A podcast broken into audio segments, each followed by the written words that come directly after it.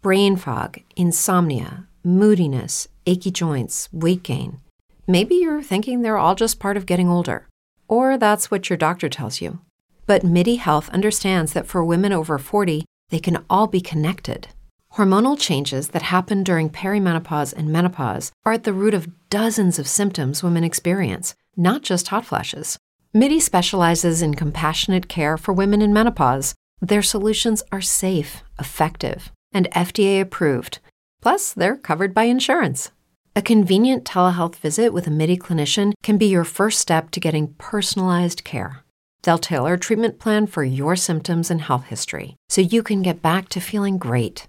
91% of MIDI patients get relief from symptoms within just two months. When your body changes, your care should too. Book your virtual visit today at joinmidi.com. That's joinmidi.com. Okay, round two. Name something that's not boring. A laundry? Ooh, a book club. Computer solitaire, huh? Ah, oh, sorry, we were looking for Chumba Casino. That's right. ChumbaCasino.com has over 100 casino style games. Join today and play for free for your chance to redeem some serious prizes. ChumbaCasino.com. No purchase necessary. Full prohibited by law. 18 plus terms and conditions apply. See website for details. Claudia, cosa rende interessante l'autobiografia di qualcuno? Un'autobiografia diventa interessante quando, oltre a raccontare la vita dell'autore, riesce a trasmettere esperienza i libri che trasmettono esperienza sono quelli che narrano di avventure straordinarie. In un oceano in tempesta a caccia di una balena bianca, o anche in una piccola bottega in cui si costruisce un burattino di legno. I libri che trasmettono esperienza non raccontano solo la vita dell'autore, ma esprimono la sua vitalità. Anche un semplice evento, apparentemente insignificante, se descritto artisticamente e non come semplice cronaca, può diventare straordinario, o meglio, extra quotidiano. Diciamo quindi che un'autobiografia diventa interessante quando trasmette la vita extra quotidiana dell'autore. Per fare questo occorre distinguere le tecniche della scrittura in quotidiane ed extra quotidiane. Quelle quotidiane sono in genere caratterizzate dal minimo impiego di energia per la massima resa. Le tecniche extra quotidiane si basano, al contrario, sullo spreco di energia. A volte sembrano addirittura suggerire il principio opposto a quello che caratterizza le tecniche quotidiane, cioè il massimo sforzo per il minimo risultato possibile. Se la vita è equilibrio, la vitalità è l'alterazione di questo equilibrio e lo sforzo per mantenerlo. Compito dello scrittore è mostrare la lotta contro tutto ciò che vuol far cadere l'eroe, contro la morte o la semplice sfida alla forza di gravità. Come l'apparentemente banale stare fermo in piedi è una battaglia per contrastare la tensione a cadere, è un'immobilità dinamica perché alla fine un'autobiografia, per risultare interessante, deve essere antieconomica, garantendo il massimo sforzo per il minimo risultato. È quando il protagonista perde l'equilibrio e cade dalle sue scarpe che da vivo diventa vitale. Massimiliano Ciarrocca, che lui è un esperto di vergogna. Posso superare la vergogna di raccontare le mie miserie Insomma, quello che sappiamo tutti, ci vergogniamo di qualunque cosa. Ma si può, Massimiliano, oppure alla fine qualcosa ce la terremo per noi?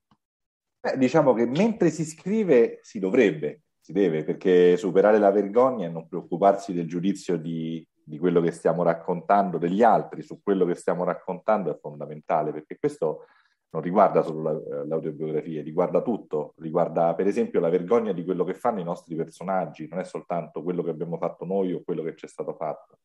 Quindi la vergogna è sicuramente un freno ed è un freno che va superato, perché superare la vergogna non c'è più nessun altro limite alla scrittura, eh, perché tutti possono imparare a scrivere, però a non vergognarsi è un po' più difficile?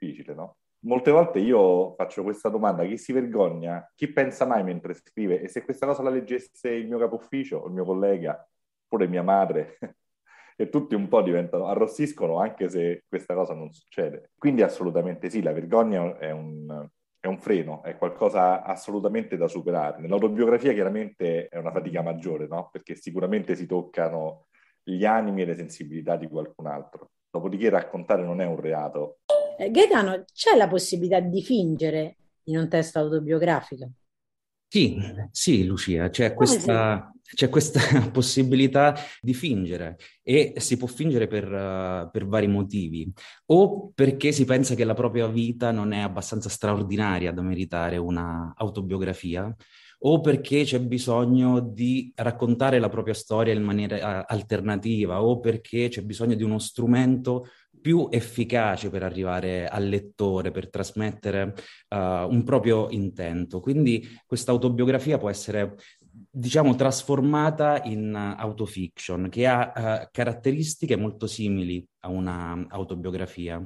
Quindi l'autore, il protagonista e il narratore comunque coincidono, autore e protagonista hanno lo stesso nome, però uh, il protagonista di un'autofiction comunque si azzarda a compiere degli atti che nella realtà non ha commesso. Però uh, la cosa importante comunque dell'autofiction è che questa finzione sia molto equilibrata con uh, la realtà, cioè il limite tra finzione e realtà deve essere quasi indistinguibile, cioè tutte le cose finte raccontate in quell'autofiction comunque devono apparire come se fossero verosimili. Esempio esempi che mi vengono in mente di autofiction sono ad esempio Leggenda privata di Michele Mari, in cui eh, racconta la propria vita calandola in un contesto grottesco, soprattutto la parte dell'infanzia. Eh, I suoi ricordi dell'infanzia vedono proprio le sue ossessioni, le sue paure prendere vita o uno degli ultimi romanzi pubblicati da Sur che ho letto, che è Le cattive, Uh, l'autrice è una donna trans che vuole raccontare appunto la sua vita, soprattutto il passaggio da uh, ragazzino a, appunto a donna trans.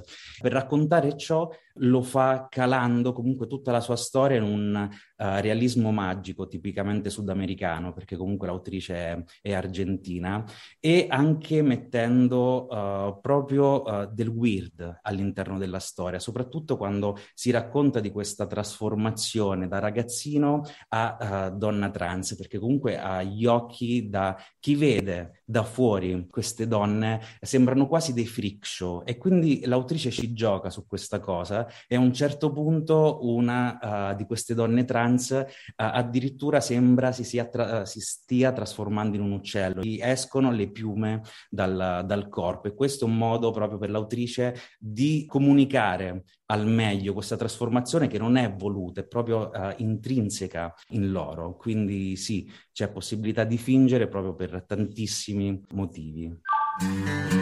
Farmacia letteraria, un podcast della scuola di scrittura Genius. Se avete una domanda, mandate un vocale 351 877 9461.